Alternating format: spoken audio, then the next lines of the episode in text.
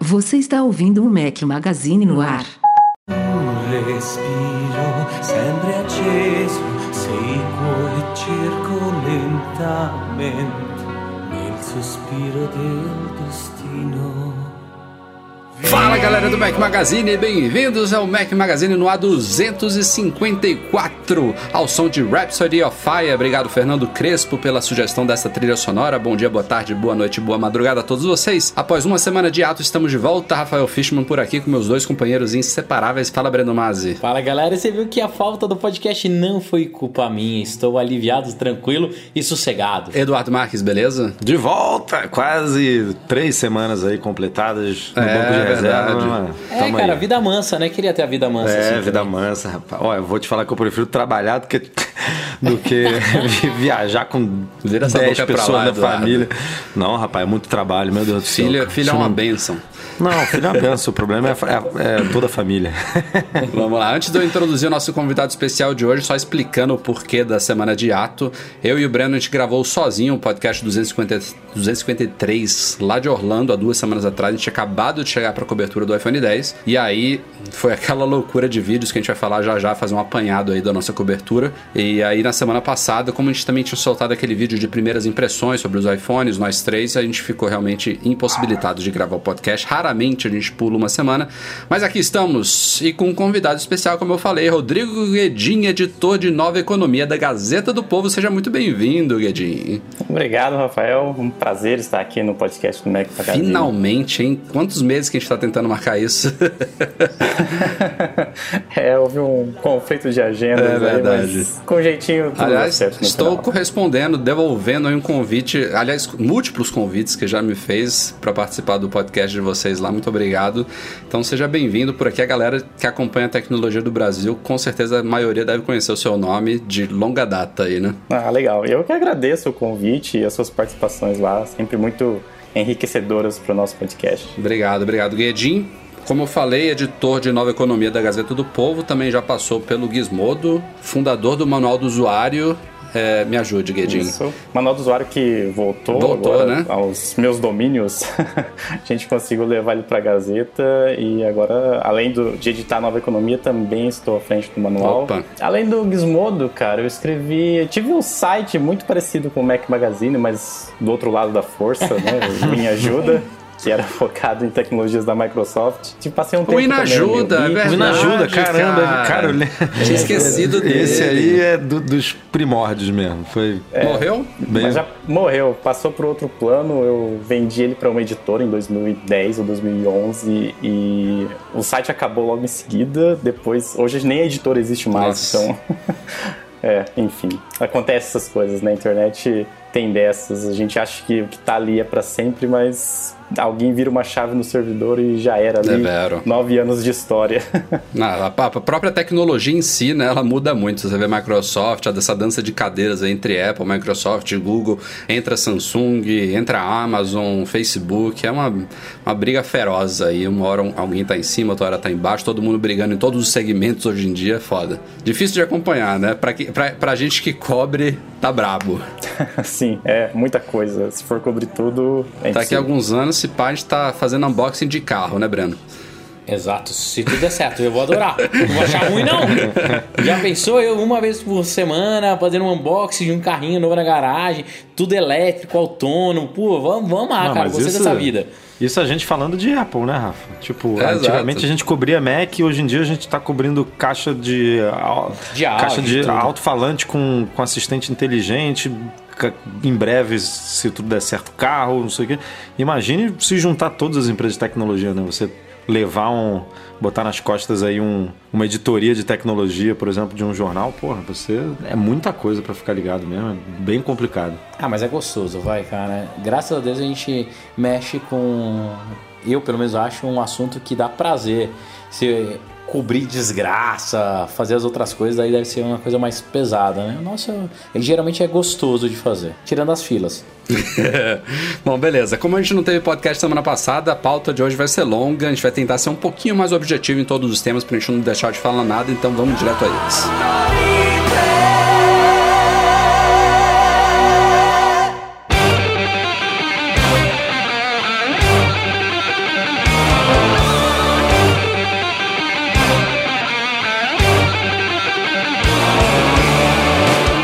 Falei, a gente vai fazer um apanhado aqui rápido aí para quem perdeu nossa cobertura do iPhone 10. É, tivemos dias intensos lá em Orlando, espero que vocês tenham gostado aí do nosso trabalho. A coisa ainda continua, obviamente, né? não, não, não encerramos o assunto de iPhone 10, tem muita coisa para falar, mas só rapidamente aqui, só para vocês terem uma ideia de quanta coisa saiu. Fizemos um vídeo antes até de começar a cobertura, né, Breno? Mostrando como funciona o Amazon Locker.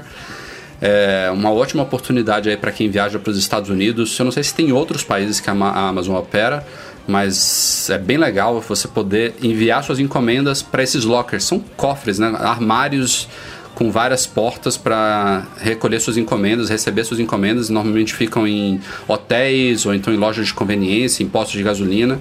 É, então, você, em vez de você mandar para o seu hotel, algum, alguns hotéis cobram por isso, ou então até você não tem um endereço certo onde você vai ficar, você manda suas encomendas da Amazon para um locker. É bem fácil de, de fazer isso, uma compra online, você adiciona o locker lá os seus endereços é, padrão lá e você consegue mandar as encomendas para lá, depois você chega lá, só escaneia um código de barras e a portinha abre automaticamente, uma coisa linda de se ver. É uma boa dica, a gente fez um videozinho rápido e aí iniciamos sim a cobertura do iPhone 10 com unboxing e comentários sobre as novas cases da Apple para o iPhone 10. Depois, é claro, um unboxing propriamente dito do iPhone 10 nas duas cores, cinza espacial e prateada. Fizemos testes iniciais do Face ID, depois testes avançados do Face ID com a querida Ei, Ramona. Ah, a nova contratada do Mac Magazine. Você viu essa, Guedinho? Ou perdeu? Se não viu, depois Eu veja. acho que eu perdi, Não, cara. Cara, O que que assista. Term- por favor. terminando o podcast, faça o favor de assistir, que a Ramona é imperdível. fizemos, Rapaz. Fizemos também um vídeo de Animojis, aquela firulinha que no fim das contas é uma coisa, uma coisa bem legal, viu? Bem divertida, bem feita. Comparamos também a tela do iPhone 10 com a do 8 Plus. Fizemos testes de resistência inéditos no Mac Magazine, bateu aí já mais, mais de 100 mil visualizações no YouTube. Obviamente, acho que brasileiro adora ver destruição, né? Cara, a dona brasileira gosta de desgraça mesmo, né, cara? Não é Ah, para com isso. Pode falar, sabe o que chamou tanta atenção do nosso teste? Que não foi aqueles testes babacas. Foram, foi um teste legal, foi um teste que é real, que pode acontecer com qualquer um. Ninguém vai jogar o telefone do 18º andar ou pendurar num drone, essas coisas, entendeu? Nem ligar um isqueiro na tela dele, nem pegar um estilete e rasgar ele de todos os Isso. lados. É. É, ficou legal. Acho que o pessoal gostou mesmo. Também fizemos um vídeo de novos gestos, né, para mostrar as novas formas de interação com o iPhone 10, que não tem um botão home. E aí sim, fechamos com aquelas primeiras impressões sobre o iPhone 10, nós três fazendo um rápido debate aí com 24 horas de uso do aparelho. Depois, ainda de volta ao Brasil, lá no Rei do iPhone, nosso patrocinador da viagem, fizemos a desmontagem do iPhone 10, também uma coisa inédita no Brasil, a lá iFixit, né? Fizemos um- um- uma exploração nas entranhas do aparelho. E ainda publicamos uma galeria de fotos do iPhone 10 com algumas imagens macro e ainda continuamos depois mostrando como é que funciona a autenticação de pagamentos com Face ID, tanto Apple Pay quanto compra e download de apps. É, mostramos algumas firulinhas exclusivas do iPhone 10, ele tem um ringtone novo, alguns wallpapers novos e ainda fechamos essa semana com um vídeo mostrando como que o Face ID afeta a nossa interação com notificações na tela bloqueada do iPhone 10. Enfim, você vê o quanto que eu falei aqui, tem muito conteúdo pra vocês verem e não acabou aí. Então, pra quem não assinou ainda, vai lá em youtube.com.br Mac Magazine. Todo esse conteúdo também vai lá pro nosso site, então se você acompanha o site diariamente, você vai ficar sabendo de tudo isso. Vamos que vamos, né? Foi bacana. Pena que a única coisa que eu tava falando com o Breno e com o Edu é que ano que vem eu acho que não vai ter uma coisa tão fantástica como um iPhone totalmente novo, assim, pra gente trazer tanta, tantas análises e coberturas, né? Depois de muitos Ah, anos a Apple Rafa. mudou muito e aí é essa empolgação toda pra explorar todos os detalhes. Ah, eu acho que vai, assim, óbvio que nunca vai ter tanta coisa quanto foi esse iPhone, que realmente é um iPhone de 10 anos anos, é, Face ID, mais ou menos como foi quando colocaram o Touch ID. Quem sabe a Apple não vem aí com uma câmera 3D, com um telefone com uma tela maior Mas não. ainda. Rafa, você não precisa ficar triste, que todo ano a gente pode te maquiar, cara. Não tem Não, problema a- nenhum a- isso. a Ramona porque vai todo ano o aparecer. Face ID vai melhorar e todo ano a gente tem que testar ele. Pode É, ficar cer- tranquilo. Certeza que ele tá triste por causa da Ramona, mas, Claro, cara, a Ramona lógico, vai voltar. cara. Ele já tá com o coração partido assim, pô, ano que vem eu não vou, não vou poder me maquiar, que droga. Não, po- pode deixar, a gente te maquia, depois a gente vai lá no Five Guys ou no Shake Shack comer Você com você gostou, né, maquiado, você lá, todo mundo te olhando. Ou então a gente bacana. apresenta outras integrantes da equipe, né? A gente faz um revezamento. Pode ser também uma boa, não é não? Se você deixar sua barba crescer igual a minha, aí a gente pode conversar. Ô Guedinho, antes da gente seguir em frente, eu sei que você tá no Mac, mas qual é o seu smartphone principal hoje em dia? Cara, eu uso um iPhone 6S. Ah, tá no iPhone, então tá, tá no nosso mundo. Sim, sim, tô mergulhado aí. Show, show. Maravilha. Eu, pela conversa, acho que eu entendi quem é a Ramona. Estou intrigado já com esse vídeo. Cara, assista o vídeo que você. É impagável, é impagável, cara. É impagável. Parece muito bom. Como sempre, após o lançamento da Apple, esses produtos caem nas mãos da iFixit, pessoal especializado em desmontagem nos famosos teardowns. E é claro, eles fizeram isso com o iPhone 10 e trouxeram algumas novidades, é claro, né? Coisas que a gente não vê por fora, que a gente só vê quando o aparelho é de fato aberto. E uma das que mais chamou atenção, de fato, é a bateria dele. Ela tem duas particularidades. Primeiro que ela é em formato de L, ela é formada por duas células.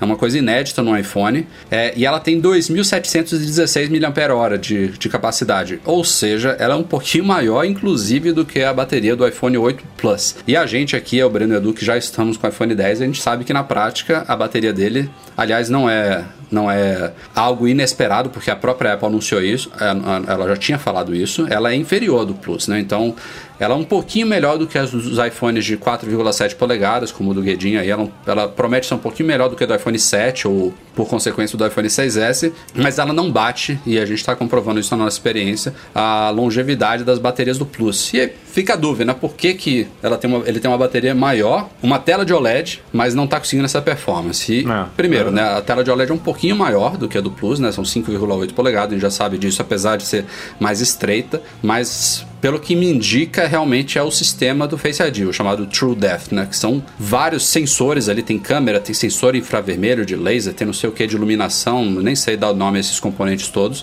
E a gente tem que pensar que tudo isso entra em ação cada vez que a tela do iPhone é ligada, né? Quando você toca nela, você chega uma notificação, ele está procurando o rosto ali. Pelo que a gente está vendo aí na, na prática do uso do aparelho, isso deve consumir uma bateria tal que a performance no fim do dia fica abaixo do Plus, mesmo com mais capacidade.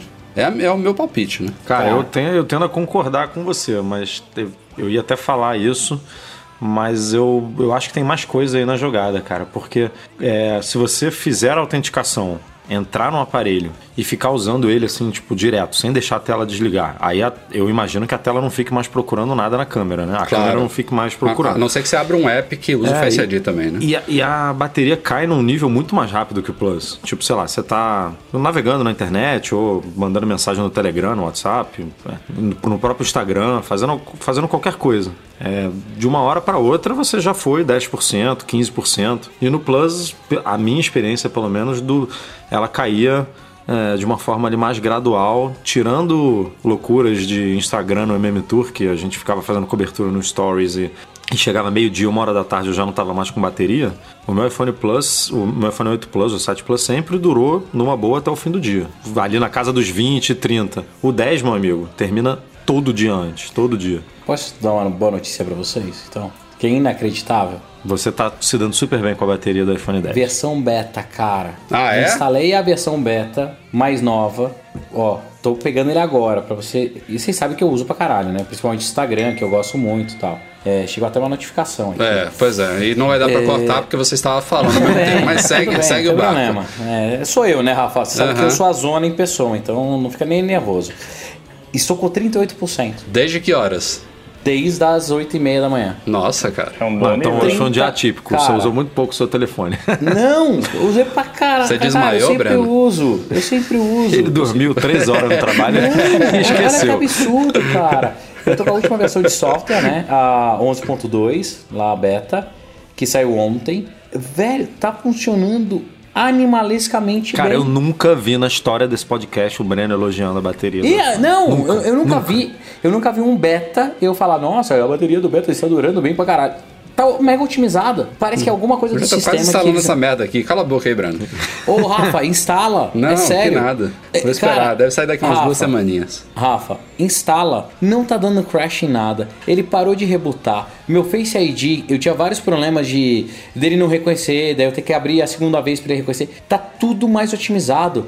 Tá- assim, ah, pra mim tá claro que os caras tiveram que correr para entregar as coisas, não tava 100% otimizado. E essa veio para dar uma arredondada. Tá muito bom, cara. Mas, tá mas isso bom. que o Rafa falou do Face ID é, faz sentido até pelo, pela característica da tecnologia, né, Rafa? Que pô, ele tem que. A Apple, pelo menos, diz que ele joga lá os 30 mil pontos, e aí aquilo. Obviamente consome bateria, né? Jogar e depois ele tem que escanear esses pontos. Não, então é, são é um tipo negócio dois pra processos que tem que caramba. ser feito. Antes era um, o Touch ID um scannerzinho bem mais de- fácil, de, né? impressão digital, né? Não tinha, não tinha câmera, não tinha nada. Era um negócio bem mais simples. E ele só Cara- ativava quando você encostava o dedo ali no anelzinho, né? Tem, tem outra coisa que talvez contribua aí para esse consumo de bateria. É, eu li isso no review do BuzzFeed, de que a câmera frontal ela acaba funcionando ativamente durante o uso, depois do desbloqueio. É, a- eu não vou lembrar agora o nome da jornalista, mas ela cita, por exemplo, quando você está lendo algum, algum texto e a câmera identifica que você está olhando para a tela. E é verdade, E cara. mantém Esse a detalhe, ligada, é né? verdade. É Tem esse verdade. Guedinho. Ele tem esse negócio de detecção de atenção, então a tela não apaga se você estiver olhando pro iPhone. Então tem alguma coisa Não, e as funcionando. notificações podem ser silenciadas, não tem esse Sim, esquema? tem, tem mesmo. Ele não toca. Ah, isso é bom nem- pra gente testar, hein? Eu nem tinha pensado. em- Sabe, então, sabe qual vai ser um teste bom? Eu vou falar pra vocês. Desativa o Face ID, desativa a detecção de atenção e usa o iPhone por dois dias. Nem. Ah, Aí é melhor voltar pro, pro Não, 50. só, eu sei que não, eu também não vou fazer isso não. Tô sugerindo pra vocês se vocês topam. Eu? Nem fudendo. Cara, o meu tá resolvido com beta, tá lindo. Pô, mas é Pra verdade. semana que vem, Cara, né, Breno? Quando soltarem o Beta eu 4. nunca fel- fiquei tão feliz na vida com o beta quanto eu tô com esse. Eu instalei porque eu estava nervoso com, com a bateria desse telefone e com o Face ID. Tava ficando nervoso mesmo. Cara, tá lindo de Deus, assim, tá como deveria ser. Será que essas melhorias em baterias é, vão surtir algum efeito para os iPhones antigos? Porque eu li Então- muita reclamação de que. o Como é que pessoal você tá aí? com- Pô, olha, deu. Eu sempre nunca tive assim problema de acabar antes das seis da tarde, por exemplo. Eu sempre chegava. Porque eu trabalho na redação, então mexo muito pouco no celular, mantenho o não perturbe ligado o dia todo. É, o meu uso é bem leve. É, mas de fato, eu notei uma piora assim na média depois que virou pro iOS 11. E muita gente está reclamando de, dessa piora, Muito. né? Eu acho que isso sempre acontece, né? Assim, quando vem a- as primeiras versões de, um, de uma atualização grande, sempre dá uma, uma mexida assim nos mais antigos e tal, e aí depois, com o tempo, né, esses pontos alguma coisa vão meio que ajustando os ponteiros assim para a bateria durar um pouco mais. É, tenho uma teoria de que nos primeiros dias ali de iOS novo, talvez as pessoas usem mais Claro, por conta sem das dúvida. novidades, e isso acaba afetando a percepção. É o mesmo caso daquele pico de buscas por iPhone lento, né, que as pessoas dizem Não, que... cara, sai update, tem 10 minutos a galera já tá perguntando como é que tá a bateria, como se desse pra. É, pra medir, né? Pre prever. Mas olha, olha só pra vocês verem como tá, tá. Tá legal, tá? O, a bateria como melhorou. Meu app mais utilizado, óbvio, que é o Instagram.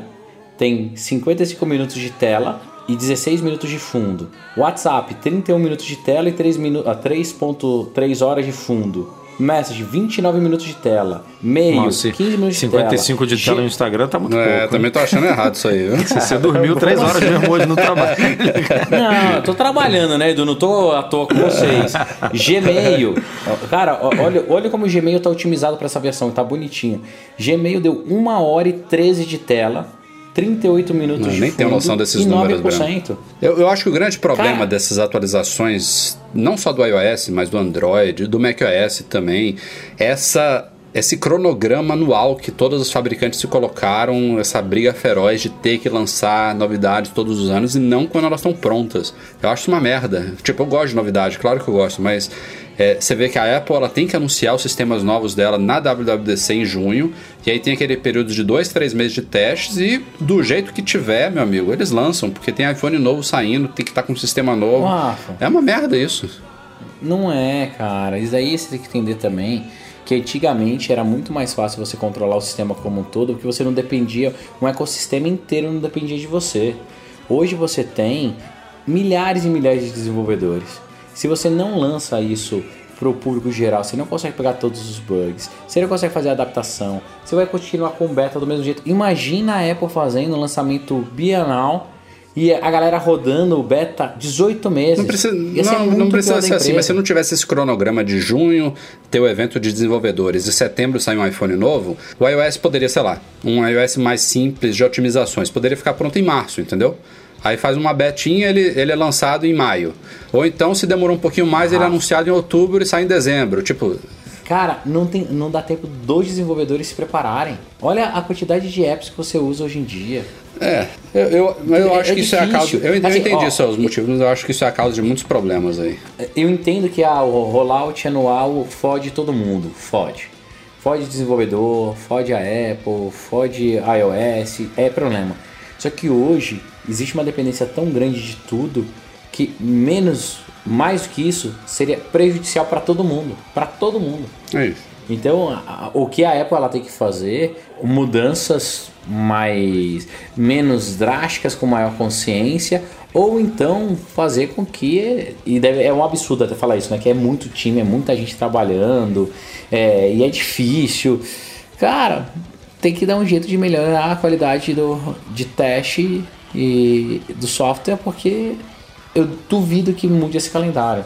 Assim, E a duvido, Apple, a. Apple se ferra, entre aspas, um pouquinho também devido à compatibilidade que ela oferece aí de aparelhos de anos atrás, que é uma coisa Sim, boa, mas, pô, imagina que é difícil pra caramba, né? Para os caras testarem isso em não sei quantos Pô. Rafael, mas você quer acabar tudo com o que a Apple é bom, cara? Você quer que a Não, pare não. fazer com a retrocompatibilidade? eu não- eu não acho- Você não quer que tenha nenhum. lançamento anual? Va- vamos destituir o Não. Rafa da- do comando Acho- do podcast? Eu, acho, eu vai? acho isso bom pra caramba. Eu só acho que isso é o que justifica aos pouquinhos, quando sai a versão ponto .1, a versão ponto .2, as coisas começarem a melhorar. Porque, pô, os caras devem se focar primoria- é, primordialmente ali no lançamento do iOS novo, no iPhone novo, né? Porque é um hardware novo, então os testes ali devem ser feitos no último, no penúltimo modelo. E os outros de trás lá ficam um pouco ne- negligenciados, porque já estavam funcionando bem, no máximo vai piorar alguma coisinha. E aos pouquinhos, com o feedback dos usuários, depois que o sistema é lançado, ela vai corrigindo, vai otimizando aqui e ali, aí as coisas vão voltando ao normal. Mas isso, o Guedinho já está no 6S, já, são, já é um aparelho de dois anos atrás. Já começa a ficar um pouquinho esquecido, eu acho. Que dirá um 6, que dirá um 5S. É, eu acho que tem uma queda de braço aí. O mercado ah, pressiona um pouco as empresas a manter esse calendário frenético. E como usuário, eu acho que tem vantagens, tem algumas coisas assim que são bem legais na, nas centenas de pequenas novidades que saem todo ano que me animam assim para atualizar. Porém, eu tenho um perfil mais conservador e prefiro as coisas funcionando do que coisas novas. Então, talvez eu não sei, uma, coisa que algumas distribuições Linux fazem e que é bem legal são aquelas versões com suporte estendido, tipo Ubuntu LTS. Então você tem lá é, um novo Ubuntu a cada seis meses, mas a cada dois anos a Canonical lança uma versão LTS, que é o Long Term Support, que vai ser suportada por mais tempo. Para quem não tem essa ânsia por novidades, não está funcionando legal e nenhuma das novas versões trazem algo que é- você queira muito, é mais negócio. Porque de fato, ah, o 6S, ele- acho que os celulares em geral, de uns dois anos para cá, o, o hardware atingiu um patamar que aguenta mais tempo, aguenta mais atualizações. É, quando eu troquei ele, na verdade eu perdi meu antigo, mas eu tinha um iPhone 5. Eu perdi ele, foi roubado, com, com dois anos, não, três anos que ele havia, havia sido lançado. E nesse estado ele já estava bem ruim, assim, aplicativos demoravam muito para abrir, estava lento de um modo geral, generalizado. E o 6S com dois anos de estrada ainda tipo, não sinto muita necessidade de trocar porque os aplicativos e o uso que eu faço é, para isso ele ainda está muito bom. Então eu também acho que seria uma boa é, haver um equilíbrio, pelo menos uma alternativa para quem não não tem a ânsia por novidades. Eu provavelmente usaria um, um macOS ou um iOS que funcionasse por mais tempo sem trazer as novidades das últimas versões e os bugs que elas carregam inevitavelmente. Né? Uhum, é. Só pra gente fechar a pauta aqui de iFixit, além dessa bateria, a gente também viu pela primeira vez o motivo real de a câmera do, do iPhone 10 ser vertical. Simplesmente não havia espaço ali para ela ser horizontal por causa da Note, né, de todos os sensores e câmeras que fazem parte desse sistema TrueDepth aí do Face ID. Então a Apple teve que obrigatoriamente colocar ela na vertical, é até por isso que ela não falou nada na keynote, a gente achava que teria alguma coisa relacionada com realidade aumentada e tal. É uma coisa meramente estética que teve que ter, ser mudado ali é, pela disposição interna dos componentes. Uma curiosidade, desculpa interromper, é, na prática tem alguma, faz alguma diferença? Nenhuma, da câmera? nenhuma, Não? nenhuma. Nenhuma. A gente, a gente achava, né, quando saíram as carcaças aí nos últimos meses, que era porque o iPhone ia ser colocado horizontalmente num óculos de, de realidade vi- virtual aumentada, enfim. E aí as câmeras com ele deitado iam ficar na horizontal e isso traria algum benefício, mas pelo jeito não tem nada a ver com isso aí. Não- na prática não, não faz diferença nenhuma. É, e a última coisa interessante que foi vista lá dentro do iPhone 10 é a placa lógica dele, né? Ela foi hiper miniaturizada, o próprio chip A11 Bionic lá, ele já usa um processo de quantos nanômetros? é? Acho que é 14. Aí, cara, ele Acho que- tá beirando. Enfim, ele tá- beirando, é, eu tá acho- beirando eu o acho que- 10 aí daqui a pouco, né? É, ele não, não chegou ao 10, não. Acho que ele, Ah, ele é de 14 nanômetros. 17 ou 14, né? Não sei. É bem pequenininho. É, mas a Apple ela fez um sanduíche de placa lógica. Ela dobrou. A placa lógica é como se ela tivesse agora dois andares e ela conseguiu diminuir muito a- o espaço útil que ela ocupa no aparelho. Daí veio a bateria em L, né? É, antes a placa lógica ela ficava mais ou menos na mesma altura da bateria, as duas uma do lado da outra. E agora como ela ficou pequenininha ali em cima, a Apple conseguiu expandir essa bateria ali para baixo dela também. Pô, Depois se fizesse isso num iPhone 8 Plus, aí sim a gente ia ter uma bateria maneira, né? Aguarde ano que vem, iPhone X Plus. iPhone 10 Plus. X Plus, X Plus, ah, X Plus. Pode zoar, Breno, pode zoar. Tem um- Você merece. Um jogo de shot, cada vez que falar iPhone X vira um. É, eu que cara. pego muito no pé do Breno. Nossa, ele enche muito meu saco. Não é que ele pega no meu pé, ele enche muito meu saco. Mas ele tá certo, ele tem que me corrigir porque eu não posso passar a informação errada. Mas, ah! Cara, vocês têm conversado Depois- com, com civis, com pessoas aí que não acompanham tão de perto pra ver como eles estão dizendo? Todo mundo fala X. X, todo né? mundo. X, X, todo mundo, 99,9%. Todo mundo. Não, eu- é que nem até hoje falam falam, iWatch. É a mesma coisa. Não, eu, até eu hoje. falo iPhone 10, as pessoas me olham assim, o que que é o iPhone 10? Ah, é o X, É, ah, é o aí X. pergunta, Ah, acontece isso com você também? Sim. Porque eu falo isso, daí a galera pergunta assim: ah, mas não saiu, não saiu o X Exato. agora? Como se a gente tivesse assim, errado, né? E ainda pergunta, cadê o 9, né? Ué, teve o 8 e, o, e o 10, cadê Essa o é 9? a segunda pergunta que faz.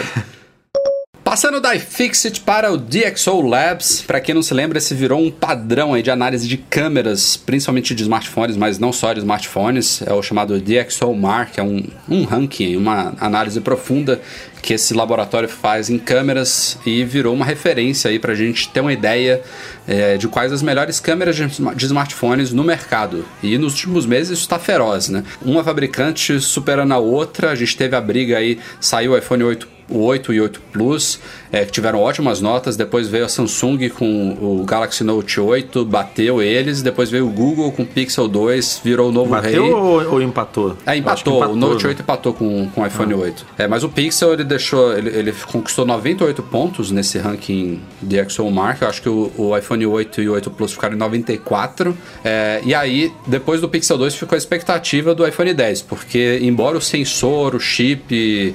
É, o processador de imagens do iPhone seja o mesmo do 8 Plus, a câmera teleobjetiva ela é diferente. Ela tem uma abertura maior, em vez de ser 2 2.8, ela é 2.4, e ela também tem pela primeira vez estabilização ótica, que nos iPhones anteriores só estava na câmera grande angular. Então, es- esse conjunto de, de novidades aí na tela objetiva do iPhone 10, eles obviamente iriam subir a nota que o iPhone 8 conseguiu lá do 94 e de fato subiu. A Apple foi para 97. Isso é uma nota geral. Quem for no site lá do DxO pode acessar os testes individuais, ver como é que funciona a metodologia deles. Eles dão notas separadas para inúmeros aspectos das câmeras, fazem teste de foto e vídeo separado, tudo mais. Mas o número que os sites costumam cobrir, a- o ranking geral aí, você quando você analisa um smartphone comparado com o outro, é a média lá, que não é uma média na verdade, ele tem uns pesos diferentes e o iPhone 10 ficou com 97, ou seja, ele ficou abaixo do Pixel 2. O Google tá lá reinando o, o ranking do DxO, mas só entrando nesse detalhe que eu falei agora, por exemplo, a parte de fotos do iPhone 10 superou o Pixel 2, ficou com 101. Esse não é um ranking que vai de 0 a, 0 a 100. Tem câmeras, por exemplo, da Red que passam de 110, por exemplo, nesse teste. Então, a parte de fotos ela ficou com 101 pontos, mas o iPhone 10 por algum motivo perdeu pontos em vídeo em comparação com o Pixel 2. Aí nessa média ponderada. Ele perdeu ponto aí, em relação ao iPhone 8, porque eu eu não vi esse, esse ranking individual. Mas é, no post que a gente fez, que foi o Bruno que fez, ele, ele bateu bem nessa tecla do vídeo, né? Que o vídeo puxou bem para baixo a nota do iPhone 10 e que foi uma nota, digamos, atípica, assim, para um padrão de iPhone. E aí eu, eu, eu não analisei curioso isso. Até Imagino que não. é, não faz sentido, né? A não ser que a experiência é, da pessoa tenha sido completamente diferente. Porque, como você falou, o chip é igual, a- é, é tudo muito parecido no 8 e no, e no Plus, e no Plus e no 10, tirando algumas, é, alguns pequenos detalhes aí que você explicou. Então, Sim. depois eu vou até dar uma olhada para ver se, se, esse- se essa nota tá diferente em vídeo, porque aí diz alguma coisa. Né? O, o resumo da ópera dessa história toda é que não importa qual smartphone você compre, dentre os topos de linhas, todos são excelentes. Né? Essas diferenças de pontinho, um para mais, um para menos, essas análises, essa análise minuciosa que o DxO Labs faz é, é tipo, é muito. É, isso é para marketing, né? É pro Google dizer que tem o melhor É. aparelho hoje. Quando o o iPhone 8 foi lançado, o, eu lembro do Phil Schiller retweetando lá um- alguma coisa também da nota do iPhone 8, dizendo que é, era é, até então Era a melhor câmera. melhor- a melhor câmera. Então, assim, as, as empresas usam, né? E aí não- depois não podem reclamar se forem superadas, é, que questionarem o, o- a metodologia e tal, porque se, quando usa quando tá ganhando, não pode reclamar quando tá perdendo. Ah, Edu, eu acabei de lembrar o porquê. é, um dos motivos do, do iPhone ter ficado com pouca nota em vídeo. Pelo que eu me lembro aqui, é, parece que esse teste do DxOMark, ele não. Ele, ele, ele, ele se baseia no vídeo em Full HD 30. 1080, 1080p 30. É, a gente colocou isso no. O Bruno colocou isso no artigo. É, eles não levam em consideração que o iPhone 10 consegue filmar em 4K 60. Então. eu- Eles pegam a configuração padrão do Isso, sistema e- exatamente. e, e usam. Exatamente. Eles não fazem nenhuma personalização. É, é, teve esse adendo aí nessa, nessa, nessa avaliação. Mas é o, que- é eu tô falando. O usuário comum, qualquer um que vai pegar desses aí, não precisa ser só Google, Samsung e iPhone. Pode ser LG, HTC, Huawei. Todos esses estão com câmeras animais hoje em dia. É incrível o que os smartphones fazem. Tem um, um vídeo do Max Brawley que ele faz um teste cego. de- Eu vi esse vídeo. É muito bom, porque você nota na prática isso que vocês estão comentando, que não, as, as câmeras são muito boas, a diferença ali é extremamente subjetiva. Um puxa mais pra uma cor, né? O outro Sim. faz assim, faz assado, mas as- todas as fotos são alucinantes. É, com, com um pouco de pós-edição, você deixa todas elas praticamente iguais. É, O, o lance é como elas saem, as configurações padrões de brilho, contraste, saturação, coisas muito subjetivas e que, como eu disse, você consegue mexer e mudar com qualquer aplicativo aí de pós-edição. É, é bizarro que o pessoal fica analisando esses pontos, não sei o que. Aí, ah, vou pegar esse, esse smartphone aqui porque tem a melhor pontuação do DxOMark. Vou ter a melhor câmera. Aí, no dia seguinte, tá tirando foto do prato de macarrão que fez em casa. Não, agora falando sério, vocês acham que alguém recorre a isso? Espero que Ah, não. acho que sim. Cara, é, é, acho que é muito sub- subliminar, Breno. Assim, nego lê, ah, o Pixel tem 98 naquele ranking, então é melhor. Tipo, aí tá na dúvida ali, aí na cabeça, ah, mas o. na- Mas no é- subconsciente vem lá, o, ah, ele, ele tá melhor, né? No, no- Cara- ele, tem, ele tira fotos melhores, né? Então vou pegar ele. Tipo, Nossa, é, eu uma relação. É subjetivo, mas funciona, cara. Senão não existiriam esses rankings, não só esses, né? A Apple mesmo se vangloriou por anos daqueles. Como é que era o nome, Rafa? Daqueles. É, JD Power. É? Ah, isso aí é ranking de satisfação de É, mas, consumidor. mas assim, mas é, é um ranking, é um, é um indicativo para o mercado que o seu produto tem uma chancela, que o seu produto passou por um crivo. Então, é, ela agora parou de usar, né? Porque tá pau a pau ali com a Samsung, de vez em quando vem outra também ganha e tal. Mas antigamente ela falava cinco anos seguidos, é, com o melhor índice de satisfação de consumidores e tal. Hoje em dia ela toca no assunto é, na conferência financeira, né? De resultado financeiro. E olhe lá. É, faz- Então, assim, é, é a cabeça. Vai, vai ali botando informação na cabeça do, do cliente, do usuário, para poder, na hora de tirar a carteira do bolso para comprar um, um telefone novo, você ser é, lembrado de- daquilo tudo, né? Esse de satisfação eu acho que faz mais sentido na hora para o consumidor, porque é um negócio que trata um aspecto subjetivo de forma subjetiva. Você pergunta para o cliente se ele está satisfeito com a compra e, enfim. É, Se voltaria a comprar. né? É, uma resposta ali que pautada por um terceiro independente. Não que no caso dos rankings lá objetivos não seja o caso, mas é, eu tenho a impressão, é só uma impressão, não tem nenhuma, nenhum dado embasando essa impressão de que esses rankings objetivos de câmera, benchmarks de processador, isso deve, isso alcança um público muito restrito, que é o cara que lê blogs especializados, a cobertura da área, Mas o isso sem aficionado lá. E porque o cara, o grosso ali dos consumidores de Apple, de Samsung e tal, ele, meu, ele gosta do iPhone, ele, ou ele ouviu falar, ou ele tem a vontade, o desejo de comprar um, ele vai e compra. Ele não vai, ah, eu tô em dúvida entre um iPhone e um Samsung. Vamos ver o que o ranking de câmera, qual pontuação é maior. É, Eu acho que é um público muito restrito Ah, eu, con- que- eu concordo com você. que se atenta a isso, que, e um menor ainda que pauta suas decisões de compra nesses rankings. Eu, eu concordo com você que, de modo geral, o cara pensa assim, mas é isso, eu penso assim também. Se ele tá, vamos supor, em dúvida entre um iPhone e um Pixel e ele quer muito, é, ele fala assim: não, vendi minha câmera, é, não quero mais ter câmera, eu quero que o celular seja a minha principal câmera. Aí ele vai buscar informação sobre isso. Pode ser que um ranking desse pese, entendeu? Na decisão Sim. dele. Quando o Google bota lá na apresentação dele, né, um monte de gente assiste. É, tudo bem que são pessoas que estão ligadas no setor de tecnologia, né? Você não vai, sei lá, pegar uma pessoa qualquer, leiga no assunto, que, ah, não, eu vi ontem a apresentação é, do Pixel 2, né? É, mas quando o Google dá um destaque para isso, assim, bota lá na página do produto e tal, é, me, me parece que é, faz efeito, senão não, não, não teria por que colocar um negócio desse, não teria por que falar é, disso, entendeu? Então é, é- é realmente subjetivo se a, se a pessoa leva isso em consideração, teria que fazer uma pesquisa para ver se um ranking desse é, influencia o, po- o po- a Sem, decisão de sem compra, falar né? na subjetividade do próprio teste, né? Que tem coisas ali que são analisadas pelo olho de quem tá fazendo o teste lá no DxO. Então tem artigos aí, o, o próprio John Gruber lá do Darren Fireball, ele detona o DxO, diz que é um ranking que não- ele não confia, que ele, ele analisa lá os resultados e tem várias coisas que ele discorda. Então já entra por aí também, né? Na subjetividade do próprio teste. Eu acho que o marketing da Apple é um exemplo claro de um, de um marketing para fotografia que foge disso e que funciona. Fotos feitas com iPhone. Pega umas fotos muito incríveis. Ah, essa, essa, Ah, essa é, campanha é foda. cara. vende, né? Essa campanha é foda. Vende. Não, mas que essa campanha é foda. Eu quero ver alguém tirar uma foto dessa sem. De verdade, assim, do meu lado.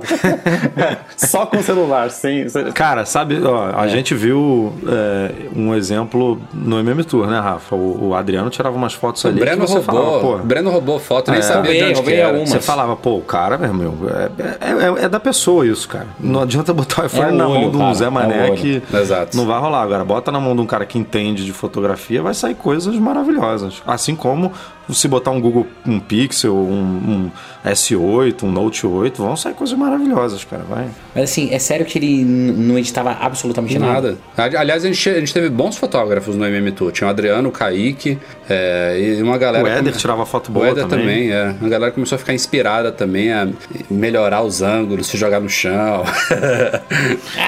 Se jogar no chão, Jesus. Falamos de iFixit, falamos de DxO, vamos então falar agora de DisplayMate, mais uma análise tradicional aí de smartphones, essa focada na tela. E resumidamente, segundo a DisplayMate, o iPhone 10 tem a tela de smartphone mais inovadora e de, de maior desempenho já testada por eles, que é basicamente o que acontece cada vez que sai um, no- um novo smartphone no mercado. Como o iPhone 10 foi o último, tá aí. É bizarro. Sempre que sai um novo é a melhor que eles já viram. É, Eu não sei se eles analisaram do Pixel, né? Que do Pixel teve aí uma. Pixel 2 teve um. Umas um polêmicas, né? né? Uns negócios aí envolvendo tela e tudo. É, não pesquisei ainda como eu. Tava aí duas semaninhas de férias. É. Fiquei por fora. Não, não, acho do- que eles analisaram, sim. A, Seria realmente a tela do... inovador no Pixel, né? Um smartphone novo que não tem a melhor tela. Mas, O ma- o marketing do Google vai usar isso, né? Como... mas é legal que eles, eles observam, obviamente, lá. A Samsung merece crédito por estar fabricando essa tela para a Apple, de fato. É, mas assim, é, é aquela velha história de a Samsung que fornece peças para a Apple, que fabrica coisas para a Apple e para outras inúmeras empresas também. É uma Samsung diferente da Samsung que fabrica seus próprios smartphones. Então não tem essa de a Samsung vai colocar a melhor tela no smartphone dela e não vai entregar a melhor tela para a Apple. Até porque hoje em dia ela lucra mais fornecendo para a Apple do que vendendo smartphone para ela. Então já começa por aí. A, embora a própria, a própria DisplayMate tenha elogiado a Samsung pelo trabalho que ela está fazendo fornecendo e fabricando essas telas para a Apple, o grande pulo do gato aí nessa avaliação dela foi a calibragem que a Apple fez nesse display. E aí tem um pouco a ver, Breno e Edu, com o que a gente comentou nas nossas primeiras impressões. Ah, eu ia até comentar isso, né? Que a galera deu uma detonada é. na gente no, nos comentários aí, dizendo todo mundo elogiando, até a DisplayMate elogiando, e vocês falaram mal da, da tela lá no, no mini review de vocês. a gente, a gente na verdade, não falou mal, a gente simplesmente disse que colocando a tela do iPhone 10 ao lado da tela de um iPhone 8 ou de um iPhone 7, você não vai sentir uma diferença drástica, que era o que a gente esperava Exato, do OLED, né? Justamente devido à calibragem que a Apple fez, que ficou padrão iPhone, digamos assim. É, eu pensei, antes de abrir a caixa de ligar o aparelho, que eu falei assim, porra, eu vou ligar essa tela e eu vou notar a diferença na hora da, da diferença de tecnologia. Eu vou, tipo, não, não que eu esperasse alguma coisa nível é, saturação de, de, da Samsung, por exemplo, que todo mundo fala que são telas maravilhosas e tal. Não é isso, mas eu eu imaginei assim, eu vou sentir uma diferença, né? Uma tecnologia completamente diferente. E foi aquilo que a gente explicou, é, é muito parecido. Tirando o preto, que se você tá, sei lá, num quarto escuro. Essa é a maior noite, diferença. É, você tá na cama lá, é, usando o telefone antes de dormir.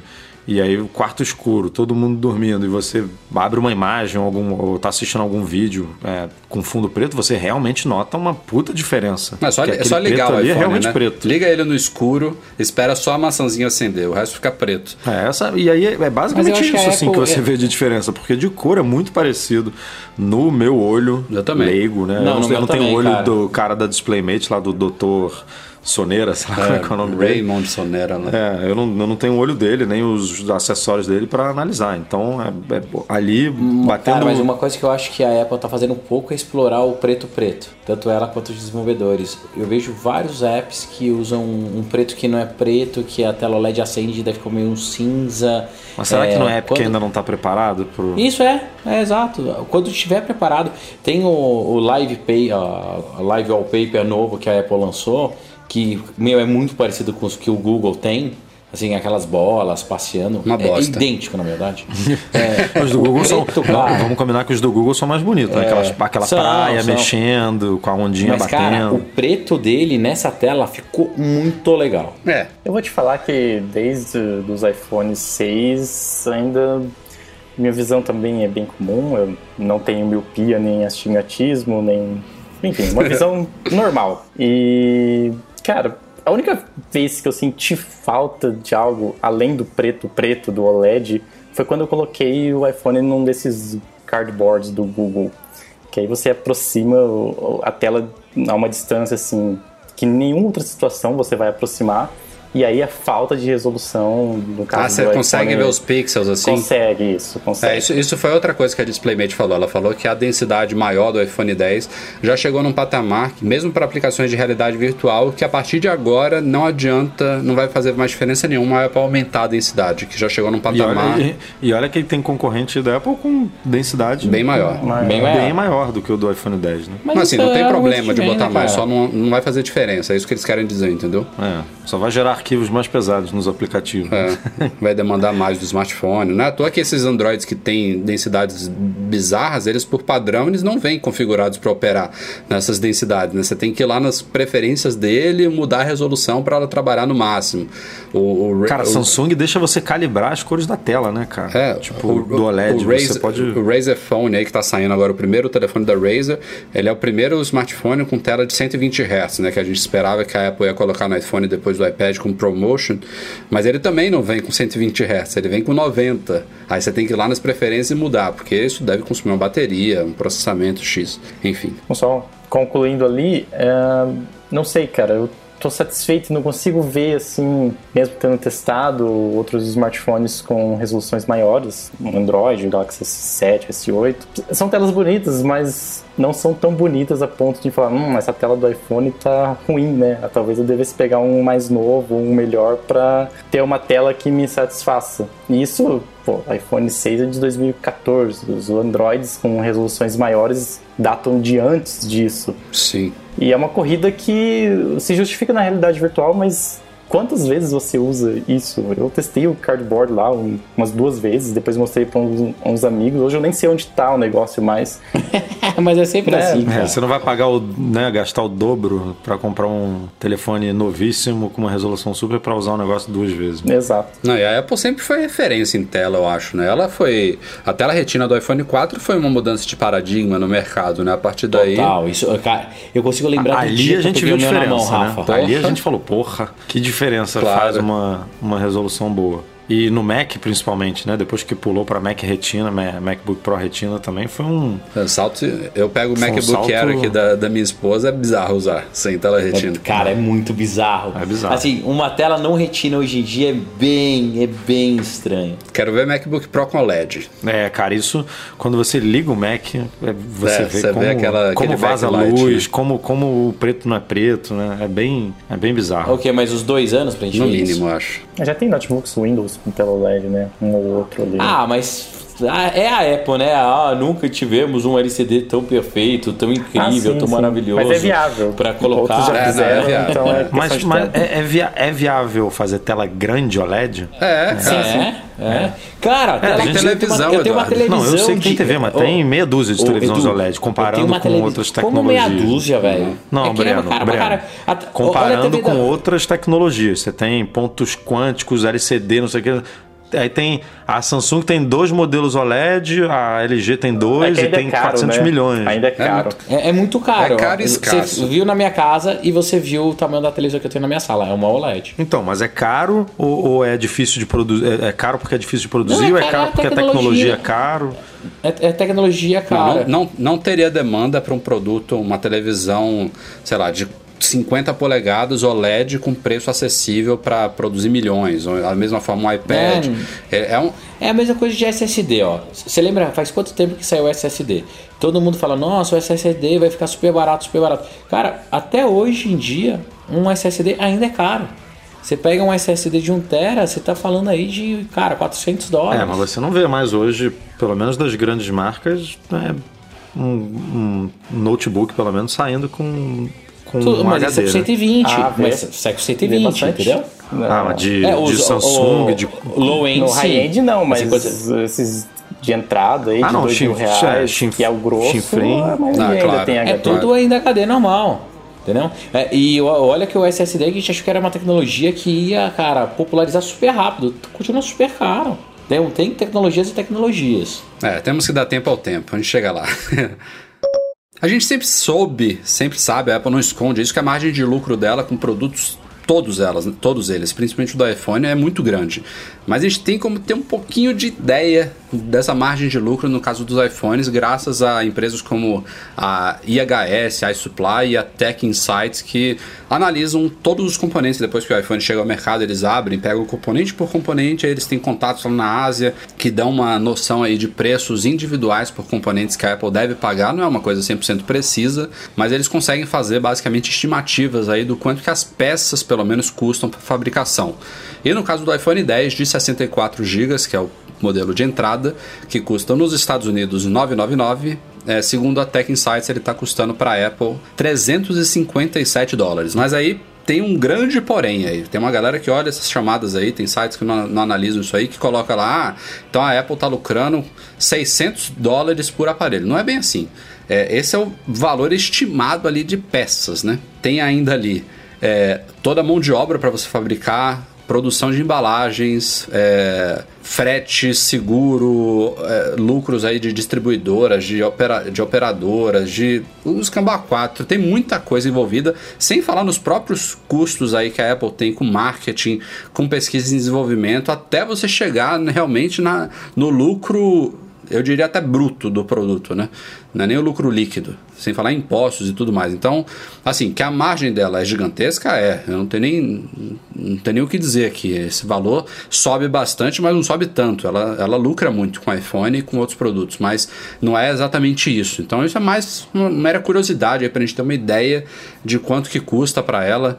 Tem algumas coisas que é meio bizarra de ver realmente, do tipo a diferença que ela paga num chip de memória de 64 para um de 256, obviamente não chega nem perto dos 100 dólares que a gente paga a mais para ter uma memória maior. Essa diferença de, de, de componentes lá quando você vem de, de, grandes volumes de fabricação na Ásia é muito pequena, mas é assim que a coisa funciona, não só para a Apple, mas como para todas as grandes fabricantes.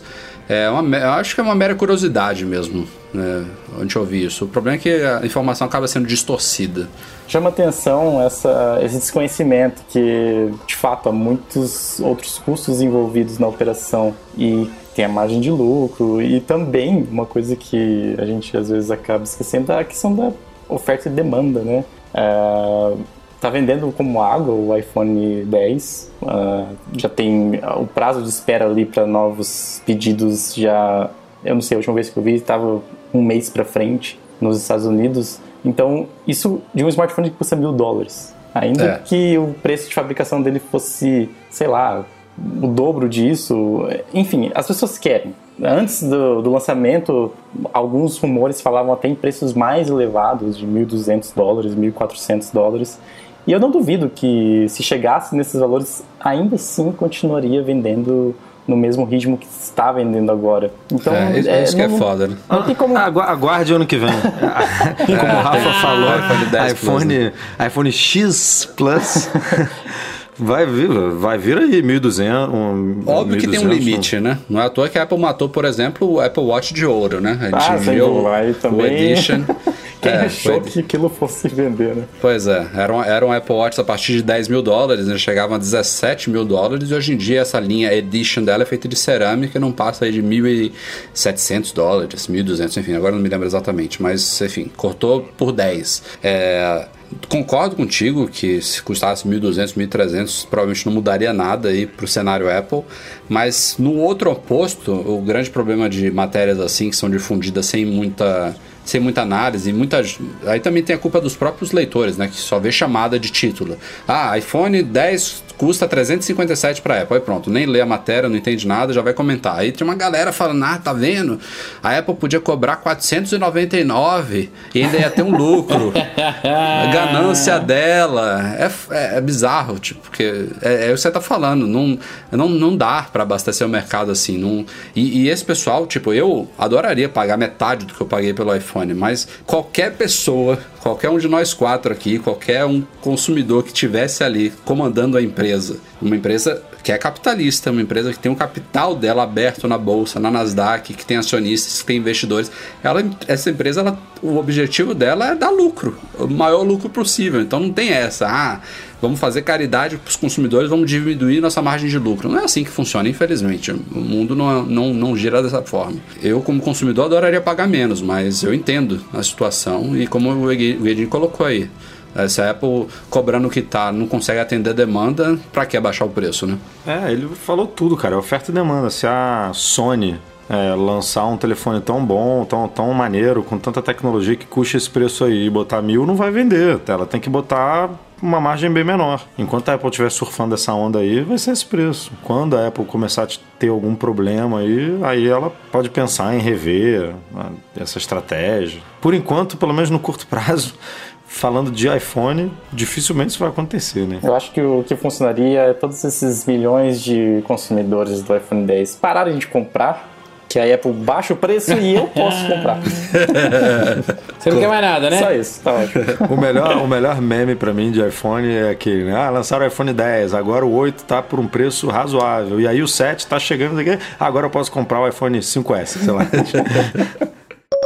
Como vocês sabem, uma das novidades aí do iPhone 8, 8 Plus e 10 é a recarga sem fio. Mais uma tecnologia que a Apple demorou muito a implementar no iPhone, já falamos aqui disso várias vezes, já detonamos ela por não ter trazido nada de novo, é aquela recarga por indução, tem que botar numa basezinha, a base não vem com o iPhone, tudo, tudo que vocês já sabem. E a Apple ainda, para terminar essa pataquada toda aí, ainda colocou uma recarga sem fio super lenta nos iPhones. Já tem um padrão da versão 1.2 do padrão QI, ou como, como a gente descobriu na keynote da Apple que fala Ti, né?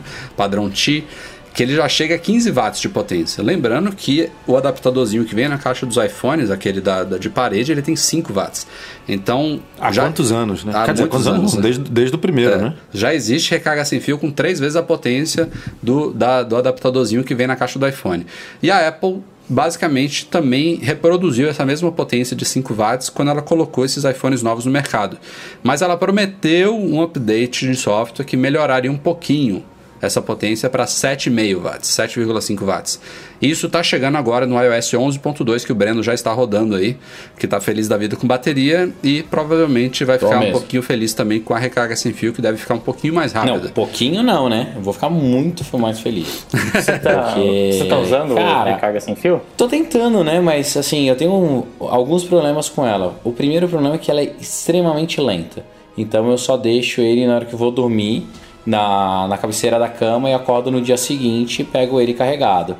Eu du- sou uma pessoa que naturalmente durmo pouco. Então tem dia que eu durmo, acordo ele não está 100% carregado. Tá? Porque eu gosto de dormir 3 e meia. Isso é bizarro, cara. 3 horas Isso da é manhã muito bizarro. tal. E cara, eu, acordo e, Não, e o bagulho tem 82% A, a prova ainda. foi o 85. teste que a gente fez, né? A gente fez o teste detalhado no review do iPhone 8 e com a base de recarga sem fio padrão, aí sem o iOS 11.2, até porque esse review já saiu já tem algumas semanas.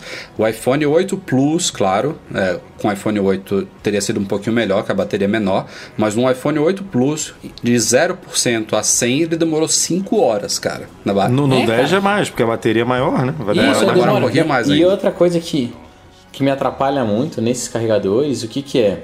Cara, eu tenho uma cama com o travesseiro grande, porque a cama é grande, as crianças vêm pra cama, são três filhos, as três adoram dormir na minha cama, daí você, que é pai, fica mais na beiradinha, né? E de vez em quando você bate o travesseiro na sua mesa de cabeceira. Cara, já aconteceu umas quatro vezes de eu esbarrar no iPhone, ele sair um pouquinho da, do pad e não carregar.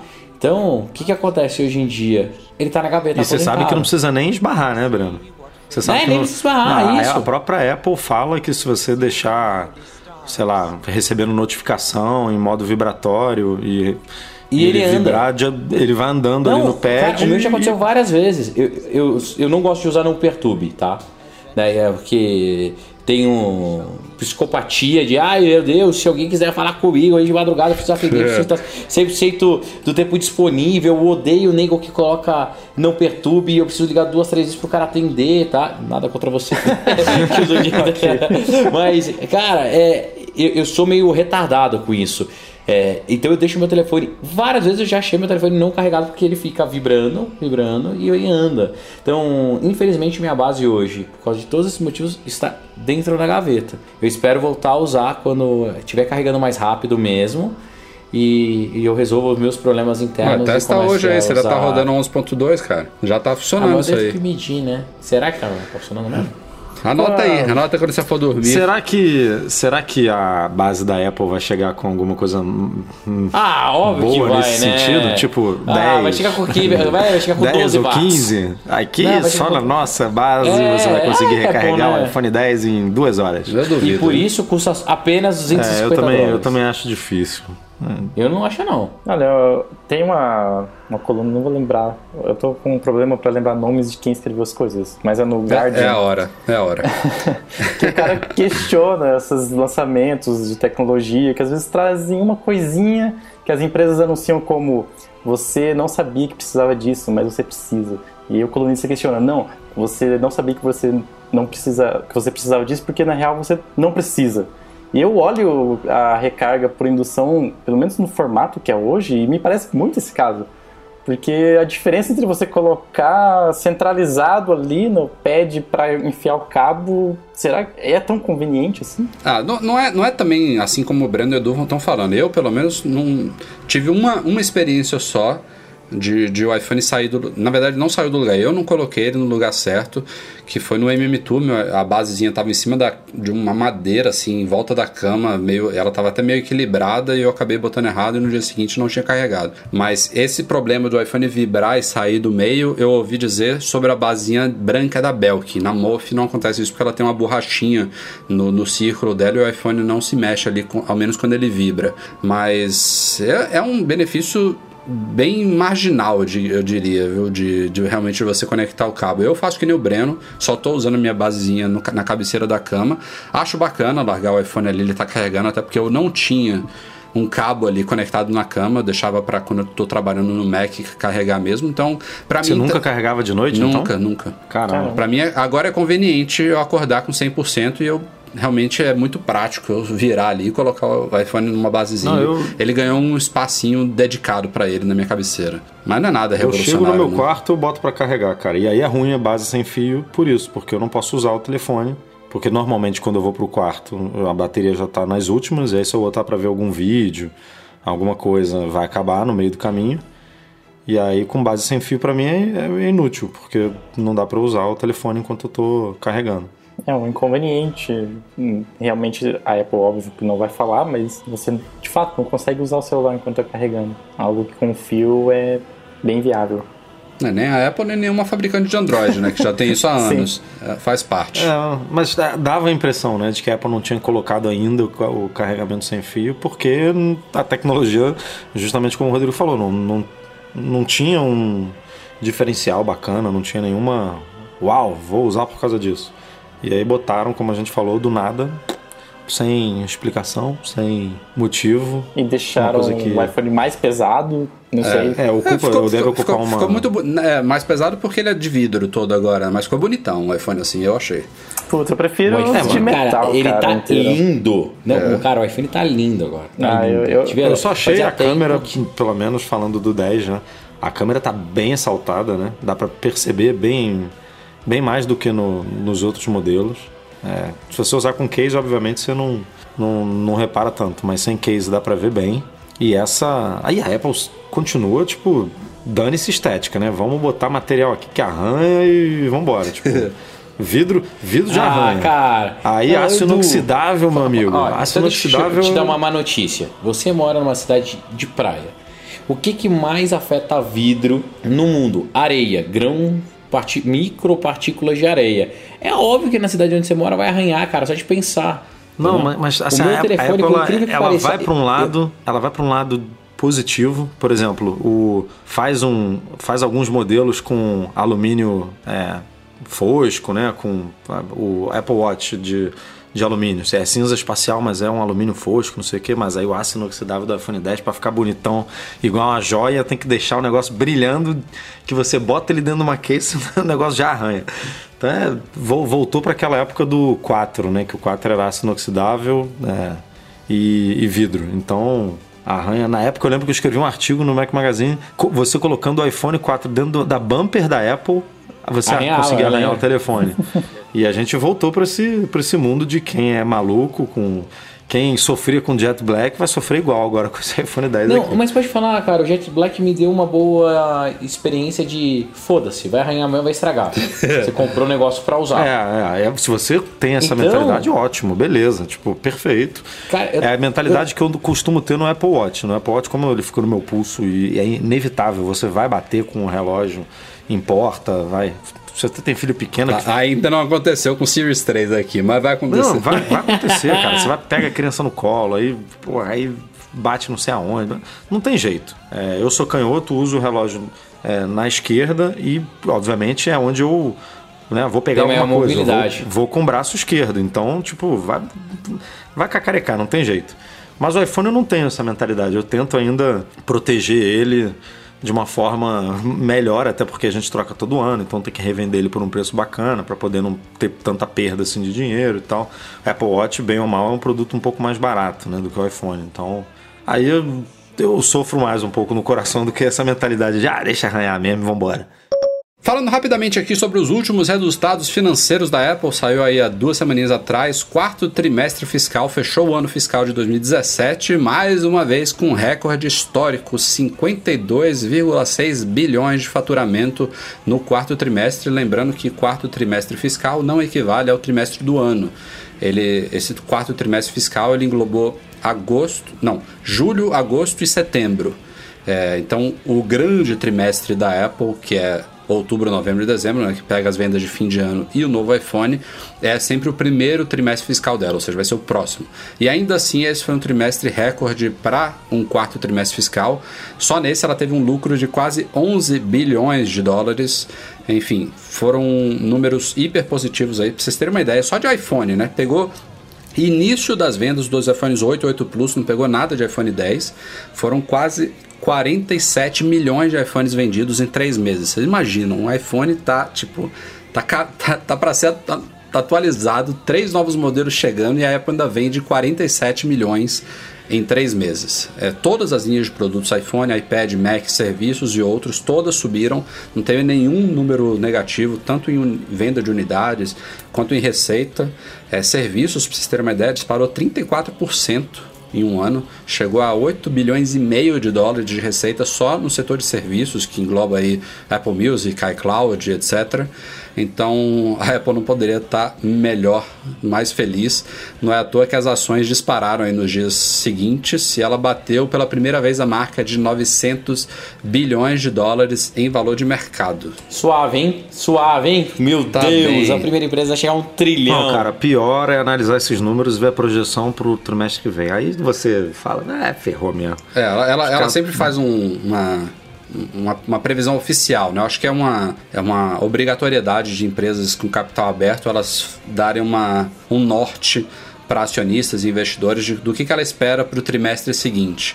E a, a Apple já falou aqui que para o primeiro, primeiro trimestre fiscal de 2018, ela está prevendo uma receita entre 84 e 87 bilhões de dólares. Para vocês terem uma ideia, no ano passado, o primeiro trimestre fiscal de 2017 foi o recorde histórico absoluto da Apple.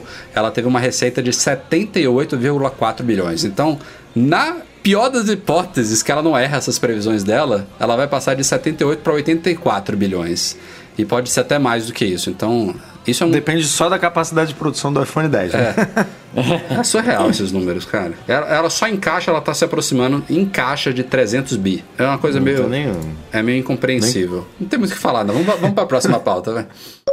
Vamos falar um pouquinho de rumores, que o podcast já tá longo. Vamos passar rapidamente sobre alguns quentes aqui que rolaram nessas últimas semanas. Começando com um tal de dispositivo de realidade aumentada que a Apple pode estar trabalhando, como a gente já sabe, tá aí nos iPhones. A Apple lançou um framework chamado ARKit na WWDC passada. Ela está investindo muito em realidade aumentada, mas o que se fala é que ela vai lançar um dispositivo dedicado para isso. E agora já começou até surgir detalhes como o sistema operacional que esse, esse dispositivo vai rodar, que estão chamando de ROS, né? É, de Reality OS, alguma coisa assim, seguindo a linha recente dela. É, mas tem informações que ele pode chegar em 2020 ou em 2019. A gente não sabe exatamente se é um óculos ou se é alguma coisa diferente disso. É, se, se é que vai sair mesmo esse dispositivo, né? Mas eu, eu acho assim: o Google Glass ele mudou paradigmas, né? Ele trouxe uma tecnologia que talvez estava um pouquinho à frente do tempo, não foi tão bem executado, caro pra caramba. É, tinha aquela questão da Super câmera restrito. Que, restrito, a câmera também uma câmerazinha ali na frente sem um indicativo de que estava filmando também gerou muito debate sobre privacidade, invasão de privacidade, etc e tal. Então, talvez foi um produto que poderia ter sido mais bem concebido e, e lançado numa hora mais certa, com uma tecnologia mais é, acessível, enfim, a gente já sabe que é um, foi uma coisa que não deu muito certo, mas que ainda pode dar alguma coisa parecida com ele.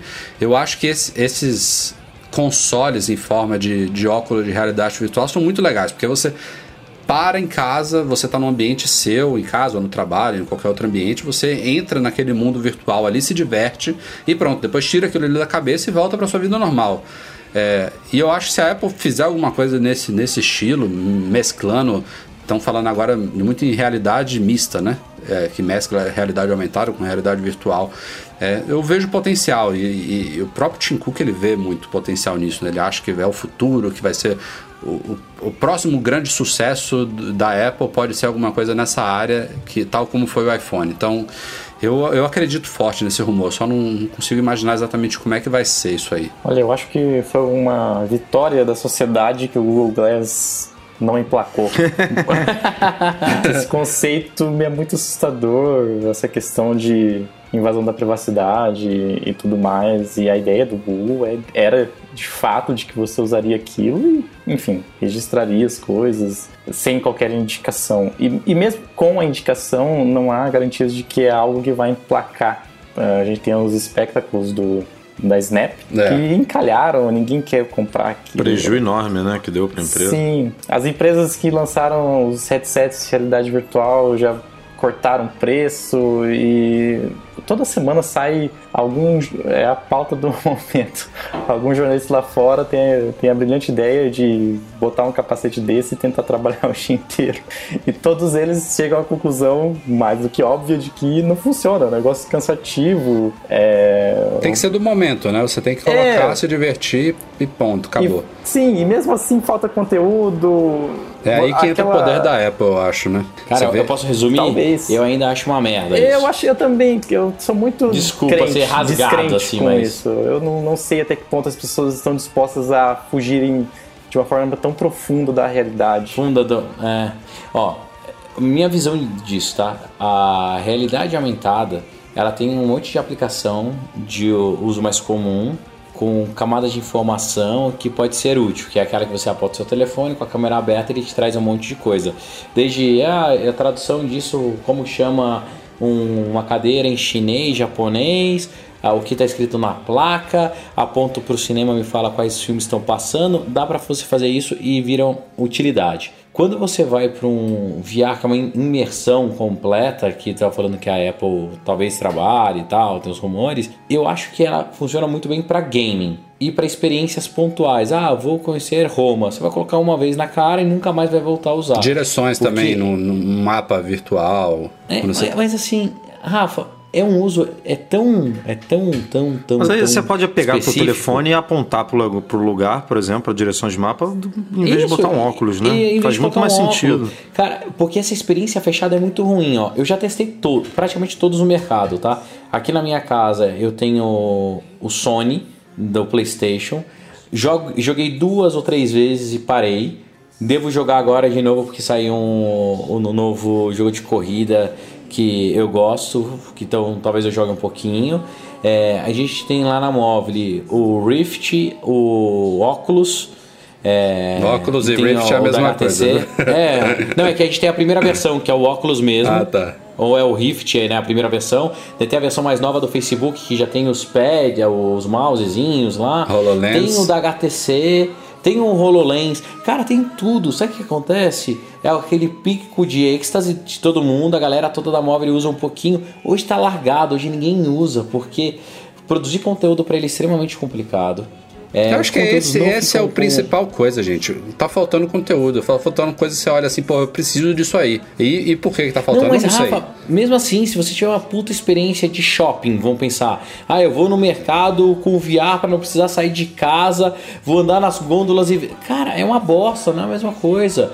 Tem os conteúdos animalescamente bonitos, gravados em 4K, com câmera de 360. Os caras devem ter gasto assim milhões para fazer. Você assiste uma vez e passa. É a mesma coisa de TV 3D. Você já viu alguma TV 3D Ah, isso aí certo? foi uma bosta. Você Então, tem que botar um óculos pra assistir TV, eu odeio. Ah, quando- você tem que colocar um óculos pra ter uma experiência que você no Eu, celular. eu não gosto de botar ah, óculos nem, não, nem pra entrar no cinema, cara. Eu prefiro ir pra filme sem 3D do que filme Eu com também, 3D. então, é muito ruim. é, ó, eu acho que a tecnologia ela tem potencial, desde que ela não precise de artifícios é, pesados para ser utilizado. Então, como que o Breno acredita em VR? Eu acredito em grandes salas, como se fosse um cinema, onde você tem um, uma imersão que você não precisa de um device pendurado na tua cabeça. É, eu acredito em coisas super pontuais, mas do jeito que o Zuckerberg fala que as pessoas vão colocar para entrar no Facebook, no tipo Second Life, porra, uma boa. Não, não acredito nisso, não. Vamos em Posso frente. queimar minha língua, mas. Segundo rumor da semana, novo iPad sem botão de início, com Face ID e sem OLED, chegando já em 2018. Aí eu, Porra, sem OLED cagou no pau, né? Mas é o que a gente tava falando agora, cara. iPad vende muito. Ó, vou, vou abrir aqui o post de novo, que a gente tava falando de resultados financeiros aqui. Ó, iPad, que é um produto que tava em declínio, voltou a subir tem uns dois ou três trimestres. trimestres. No último aí, subiu 11% e vendeu mais de 10 milhões. Cara, não tem. Você vê, a Apple agora tá consumindo o, o que a indústria pode fornecer, basicamente Samsung, né? Porque a LG que o Google usou lá no Pixel, todo mundo está criticando a tela lá de OLED que a, LG produz. Tem outras empresas aí que estão lutando para conseguir atingir esse nível de qualidade que a Samsung já atingiu, que é a, Sharp, a Ja- Japan Display, algumas outras menores. Mas a Apple agora vai consumir tudo com iPhone. Ano que vem vai ter outro modelo de iPhone maior, né? O iPhone X Plus. e, e não, não, Mas não teve, não teve esse ano também por questões de fabricação, né? De- possivelmente. de- ou, ou de OLED ou de, da câmera frontal. Não, não tipo, tem, porque não, tem como botar no iPad também. Não. Você vê que ela vende muito, né? 10 milhões, cara. Que, que, que TV que vende perto disso? Nenhuma. Nenhuma, sei lá quanto é que vende as TVs hoje em dia. Mas não chega nem perto disso. Então, o, o curioso é que ele vai começar a adotar algumas coisas do iPhone 10, mas aparentemente o OLED não. Agora, Face ID, pô, eu assim, a gente já comentou lá nas nossas primeiras impressões e quanto mais eu vou usando aqui, mais eu vou percebendo quão bacana que é isso daí. Tem pouquíssimos, pouquíssimas situações que eu que eu analiso assim que eu falo, pô, isso aqui não, não tá tão legal. Sei lá, quando eu tô acordando de manhã, de- com a cabeça deitada, às vezes ele não me identifica Ah, não, bem. Rafa, tem, desculpa, tem vários, cara. Assim, quando ele funciona, é mágico. É, ah, acessar Não, o não é banco, quando ele funciona, Breno. É, é, é quando ele não funciona que você percebe assim, ah, que chato. Ele Mas, cara, tem É, ele tem ó, funcionado muito, pelo menos aqui, tem funcionado muito bem. Porra, tipo, cara. Ah, ó, Animal. debaixo de sol, bizarro. Porra, no, eu às vezes eu tô com a, com a minha pequena no colo, que ela tá com o rosto assim meio que colado com o meu, ou meio que perto, e ele pega, ele consegue me reconhecer. Tipo, Cara. é bem. Eu não tô tendo problema nenhum E eu tô com, com Face problemas. ID. Nenhum. Ó, eu tenho um problema, é, igual o Rafa falou, tenho um problema quando eu acordo, tenho problema quando eu tô um pouquinho gelado. Eu tenho. Eu trabalho muito com fone de ouvido. é, geralmente estou falando num outro celular quando eu tento pegar meu iPhone. Se eu tô com a cabeça inclinada, segurando o celular e tô com os dois. com as duas mãos olhando o meu iPhone 10, algumas vezes ele não reconhece. Eu vou até recadastrar o meu Face ID para ver se melhora alguma coisa. É, eu tenho um problema com ele em movimento. Eu sei que eu não podia usar o telefone no carro, mas eu uso. Quando eu tô no carro, que eu pego no carro, se eu não tiver com ele assim, quase na frente mesmo, ele não reconhece. É, tem algumas coisas que a Apple dá para melhorar bem, bem, bem. Vocês já fizeram teste de ah, da onde teoricamente vamos chamar de visão periférica que ele desbloqueia para vocês? Não. Faça esse teste pra você ver. É muito ruim. Ah. É muito ruim. Eu queria que eu olhasse ele no console do carro, ele, ele fizesse um unlock, sabe? Não acontece. O meu, o meu Então, tá eu tenho alguns funcionando. Pelo, pelo suporte que eu uso no carro, não tive problema nenhum também. Achei que eu teria, não tô tendo. Mas assim, É, é, o- é- é o futuro, cara. É óbvio que o Face ID vai evoluir, tal como o Touch ID Ah, evoluiu. pra caramba, é. O Touch ID evoluiu, o Face ID vai evoluir também. Então, É, né? No ano que vem, sei lá qual é o ângulo que ele pega hoje. Não sei se tem esse número especificado no site da Apple, mas ano que vem o ângulo vai ser maior. Tipo, daqui a pouco vai ser isso. Ele vai estar deitado lá, vai estar na mesinha de cabeceira da sua cama, você vai só botar um, um olhinho assim, ele já vai pegar, porque vai fazer curva e o cacete, os pontos lá projetados. Tipo, tem, tem como melhorar, Pô, mas pela, eu. pela primeira vez eu consigo usar meu iPhone na academia, cara. Eu, quando eu começava a suar, não. Meu dedo não Ah, reconhecia. você não. É por, sabe por quê, você- Breno? É você porque não ele conseguia usa, digitar o ele usa, caiu o dedo. Não é, não tem ele usa luvinha, ele usa luvinha, Breno. Ele usa luvinha. Bom demais. Vamos lá. Seguindo em frente para terminar aqui a loucura dos rumores. De novo, Minticool lá da KGI Securities. Cara tá postando em três iPhones em 2018. Dois com OLED, que seria o iPhone 10, sucessor do iPhone 10, e o iPhone 10 Plus, que já é praticamente certo, né? Um segundo modelo do iPhone 10 com uma tela de 6,4, 6,5 polegadas. Mas ele também apostou essa parte mais polêmica, que eu acho que não, não, não vejo muito sentido nisso. Num terceiro modelo com LCD ainda, mas com 6 polegadas, 1, 6,1 polegadas. É, e o design do iPhone 10, ou seja, teria notch, teria o recorte. Tá muito zoado isso aí, né? Achei nada a ver isso aí. Não sei que, de onde e, que veio e essa a tela do informação. meio, tipo, seria né, na cabeça de todo mundo Não sei porquê, pelo menos não sei se é na cabeça de todo mundo, mas na minha, na minha cabeça. Esse é o modelo intermediário, né? Tipo. Com tamanho intermediário, Apple- só que mais é, barato. A né? Apple, é, a Apple acostumou a gente a. Ah, se o telefone é maior, ele é mais premium. É, essa foi a- Mais caro, pelo menos, né? o que ela colocou na nossa cabeça, né? Tipo, o Plus é melhor do que o normal. É como se fosse uma linha Pro. É, se ele vai subindo, eu imagino que não. O menor é, é bom, o outro é melhor, o outro é mais melhor de bom. e aí o do meio tem tela diferente, é mais barato do que o menor. Tipo, meio confuso o negócio. É, eu não, não, não botaria tanto peso ainda, não. Tá muito cedo ainda pra, pra cravar qualquer Ah, coisa. eu também acho. é. E será que esses o 8 e o 8 Plus, por quanto tempo ainda serão atualizados? Ah, atualizados. Em tese, esse, esse, se realmente surgir esse iPhone com visual do 10 mais tela LCD, parece que o rumor também fala em preços ali na faixa de 650 dólares, né? É, não, eu, assim, Que- atu- atualizados que você diz de um, de um novo modelo com design do- dos iPhones 8 e 8 Plus, com botão e tudo. Eu acho que não tem mais nenhum. Acho que acabou, esses foram os últimos. Mas eles continuariam à venda. Continuaria né, à venda, mas a Apple não, O lança, 8, um- não 8 lança um sucessor deles, entendeu? Agora, a partir de 2018, a linha é, é ramificações e evoluções do, do conceito do iPhone 10, na minha opinião. Mas não fica um buraco daí? Porque tradicionalmente todo ano o iPhone do ano anterior cai o preço. Então, ano que Ano- vem eu ano acho que vem- ela mata o 6S, que ainda tá à venda, né? O SE, mata o SE.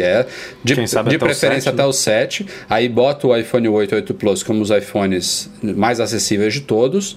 Tem um, um, possivelmente uma ramificação do iPhone 10 com tela de LCD, que eu acho que não precisa ser com esse modelo, uma tela maior aí, mas alguma coisa desse tipo. Que, aliás, pode ser o próprio, o próprio iPhone 10 atual, ele deve cair de preço, né? É, aí não sei se teria um, esse novo modelo mais acessível já com a linha dele e o sucessor do iPhone 10 com o irmão maior dele do iPhone 10 Plus. Eu, eu não vejo a Apple lançando um sucessor do iPhone 8. Eu acho que essa, essa, esse conceito dele mo- morre aqui, na minha opinião. Mas É, não sei, hein, cara. Porque o SE aí, o design do iPhone 5 ainda tá entre a gente. Ele tá vivo, né?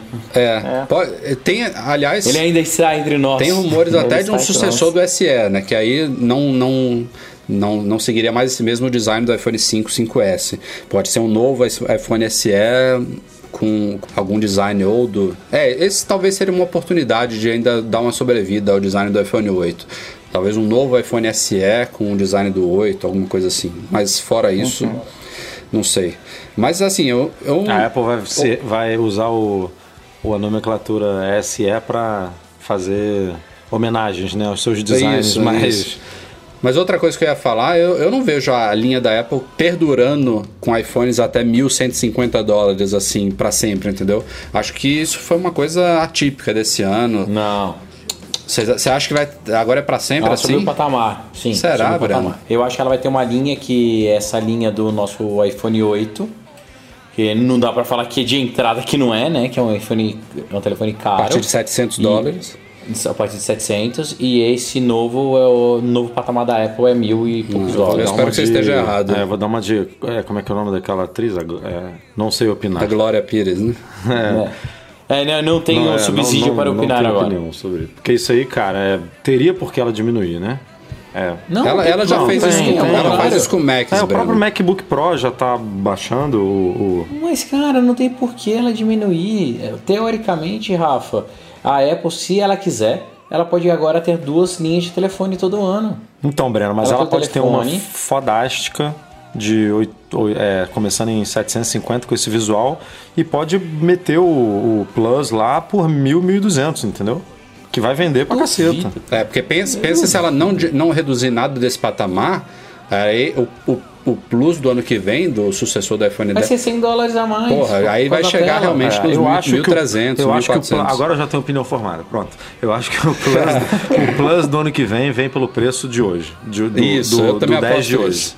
Vem Eu aposto 1.000, isso. 1.150, vai ser o Plus do ano que vem. E aí o. Cara, o- eu acho que o- só se as vendas do iPhone 10 diminuírem muito ali no às vésperas disso, porque Não se, tem não- porquê, se tá cara. vendendo, não tem por que eles baixarem o preço. Ó, va- vai por mim, cara. Vai ser a mesma coisa que é lá no. Mas no não, não é o problema de que Vai tá vendendo agora. O problema é que botar o Plus por 1.300, 1.400, aí vai começar a ficar esquisito, entendeu? Por quê? Porque vai, Breno. Tem, tem, tem limite. Por quê? Tem, tem uma hora que a galera vai comprar vai, do mesmo jeito. vai se revoltar, não tem jeito. Não, se revoltar, todo mundo tem direito de se revoltar. É só não comprar, É, mas, a mas galera vai mas ela comprar. não, eu acho que ela não vai querer pagar o pato pra fazer esse teste, entendeu? Eu acho O- que agora esse- foi o. iPhone 10 vai vender muito porque, porra, é o, uni- o único iPhone totalmente novo, a edição de 10, décimo aniversário, tela OLED Face ID, é a grande novidade. Ano que vem ele já não vai ser mais essa novidade toda. Então ele tem que começar, ó. A Apple tem que falar pro mercado, ó, a gente já começou a popularizar um pouquinho essa tecnologia que a gente empregou aqui no, no Face ID, as telas OLED baratearam um pouquinho, a gente não tem mais por que cobrar mais de mil dólares por, por esse iPhone. Já pode trazer um pouquinho para baixo, não precisa ser muito. É coisa de cair 100 dólares para entrar o Ah, Plus a- no a- lugar onde ele tá hoje. A vi-? O iPhone 10 é a visão da Apple do futuro. Quando É. o futuro chegar, ela não tem que mais cobrar 1.150, mil. É o que eu Cara, acho. a Apple ficou quase uma década vendendo iPhone novo pelo mesmo preço. Exato. E, então eu acho que não tem. não é essa lógica. E Daqui Mas eu, um ano eu vai concordo. ser mais eu- barato, esse, mas- pensamento é, mas o- esse pensamento é real mesmo. Mas, mas ela tem esse negócio de é, utilizar. Ah, tá aí o, o- o- a prova dos componentes mais caros, né? A câmera frontal, a tela OLED, que tá o dobro do que a da LCD que ela pagava para Samsung. Tipo, o iPhone ficou mais caro. Ponto. É, talvez ano que vem ou no próximo ano não- esses componentes já não estejam tão mais caros assim. E aí ela usa no Plus um diferente, ela volta a fazer uma diferenciação. É, aí o Plus tem a câmera ou a tecnologia ou não sei o que, XP. YZ, e aí vai ser mais caro por isso, entendeu? É, o, o, Os dois argumentos fazem o sentido. MacBook tanto Pro a- reduziu o preço de entrada, o de 13 polegadas. Ele cu- custava Ah. 1.200 ou 1.400 e caiu para 1.000 ou 1.200. É. Mas é o- o o MacBook Mac Mas já é tá quanto coisa, agora? é outro mundo, cara. Não, não é outro mundo, É, assim, Breno. É, é, é produto da mesma empresa. Ela É o mesmo princípio. é. Ela a estratégia é uma igual. cara, futurística não é. e depois baixou. Não é o mesmo princípio, senão aqui você tá- a gente estaria discutindo ah, quantos produtos da linha do iPhone de 6 polegadas a gente vai ter. Vai fazer. Cara, não é a mesma coisa. Assim, o que eu acho. eu- os dois, os dois tem, fazem total sentido, tá? O que você tá falando de ah, vai ficar mais popular, os componentes vão descer e por isso a Apple vai dar uma aliviada no preço, faz sentido. Como também o que eu acho que é a Apple que tem um novo patamar de preço, as pessoas estão comprando e vão continuar comprando. É, faz sentido também. A gente tem que esperar um aninho para ver o que, que vai acontecer. Se o Apple Watch de 10 mil dólares vendesse, é, continuaria custando 10 Não, o mil Apple dólares. Watch é outro, é outro exemplo que ela baixou o preço. Hoje, Mas porque não vende. Ninguém hoje compra o tá negócio. 300 e... Não, mas tá vendendo como nunca. Com relógio smartwatch, né? Obviamente. A gente... Não, digo a versão Edition. Não, não, tô falando do, do de alumínio, que antes custava 300. É, quanto que era? 399. 399. Baixou um pouquinho mesmo. E hoje tá 329 o modelo de entrada. Mas eu acho que foi muito mais para defesa de mercado, porque os outros smartwatches começaram a arrepiar do que... Porra, que mercado que tá mais feroz do que o dos smartphones, cara. Mas a Apple já setou o patamar, Rafael. A Apple pode colocar Uhum. um, smart, um smartphone de 199, 1.999 dólares que vai ter nego comprando, fazendo Ah, eu- fila. eu acho que tem um for tão limite. inovador igual, Acho que é tem um isso. limite. Sabe o que, um que a limite, gente tá não falando é também? A gente 1200. tá falando que o iPhone 10 tá vendendo aqui que nem água, não sei o quê, mas ele tá com uma produção é, atípica, bem menor do que os outros. Eu não. Eu, falando como leigo aqui mesmo. É, vamos supor que no iPhone 7 é, a Apple conseguiu produzir 50 milhões de unidades e vendeu 50. Eu não sei se, se ela conseguisse produzir 50 milhões de iPhone 10 iria vender 50, entendeu? Nesse patamar de preço. É uma coisa que a gente nunca vai saber. A gente Ah, não, não, tem. isso é subjetivo. É, é muito subjetivo, mas é. Você entendeu? Tipo, ela, ela sabe que ela ia produzir, sei lá, vou chutar aqui um número: 10, 15, 20 milhões é, nesse primeiro. né, Nesse primeiro momento. Então, para ela é interessante mesmo botar caro, porque ela sabe que vai ter essa demanda e que vai Compensa vender. com preço Vai mais vender, alto. entendeu? Agora, quando ela conseguir produzir 70, 80, 90 por trimestre e tiver nesse patamar de 1.100, será que vai vender? É, essa é a parada, Não, vai tomara, vender tudo. porque assim, Edu, eu vou falar por mim, tá? Eu não ligo de gastar dinheiro com tecnologia, porque é meu trabalho, eu, eu vivo disso tudo. Mas pela primeira vez na vida me incomodou gastar o que eu gastei no iPhone. Pronto. Porque eu ainda comprei o iPhone, coloquei Apple Care, tem Tex, depois tem IOF, tem um cacete Pois A4. é. Foi a primeira vez Assusta. que me incomodou, me incomodou, porque daí eu, eu sempre compro dois, que é o meu e da minha esposa. Não, me 10, 10 pau de, de, de iPhone, Entendeu? comprando lá fora, que é mais barato. Tipo, Passando isso, passar o cartão e ver lá, dois mil e caralhada ao quadrado de dólar, sabendo o preço. Então, se fosse no Brasil, eu gastaria aí mais de 16 mil reais para ter dois iPhones. É muito caro. É muito caro. Então, Bom, e olha que lá não, vai- fora não o preço. povo é mais sensível a preço do que brasileiro. Que brasileiro Isso, aqui muito se, mais. Se, se acaba a parcela e o cara era 4 lá fora, 50, 100 dólares fazem muita diferença. Faz, a galera deixa de comprar carro por causa de 50 dólares. Mas, ao mesmo tempo, eu vejo que a Apple ela acertou um novo patamar. Espero que eu esteja errado, porque dói no meu bolso, incomoda muito. é, mas vamos ver ano que vem. Notícia rápida aí pra quem tiver pelas bandas de Cupertino. Finalmente a Apple confirmou a inauguração do Visitor Center do Apple Park, que a gente não conseguiu visitar no último MM Tour, infelizmente. A área do Apple Park é aberta ao público, tem uma Apple Store lá, tipo de Infinite Loop, com souvenirs especiais e tudo mais. E pela primeira vez tem também uma cafeteria, tem uma área de realidade aumentada lá com uma maquete do campus e até um terraço para a galera que quiser ver a espaçonave numa vista legal ali. Esse Visitor Center vai ser aberto nesta sexta-feira, agora, dia 17 de novembro. Vai ter um eventinho especial aí para os vizinhos ali, a galera que mora ali perto nas redondezas na véspera. Mas para o público ele começa a funcionar na sexta-feira, agora, dia 17 de novembro, finalmente. Então estaremos lá na primeira oportunidade, né? Para mostrar para vocês em detalhes e a galera do MM Tour 7 que já está praticamente fechado também traremos novidades em breve sobre ele vai ser aí sim o primeiro grupo a visitar com a gente lá em Cupertino. Bacana. E para terminar esse podcast de hoje, saíram os preços oficiais do Apple Watch Series 3, estávamos falando agora dele aqui. É, iPlace, somente ela, começou a pré-venda na sexta-feira, de sexta para sábado passado. E agora a gente já sabe os preços aí, eles custam, claro, a Apple só vai vender no Brasil os modelos com GPS, a gente já falou isso bastante aqui no site. As versões com conectividade celular não vêm para o Brasil, ao menos não por enquanto. Então estamos falando dos modelos que saem 329 e 359 dólares, respectivamente, nos Estados Unidos, de 38 e 42 milímetros. Lembrando que só tem GPS de alumínio. Os modelos de aço inoxidável e o Edition de cerâmica, todos eles hoje em dia são com celulares, não vêm para o Brasil.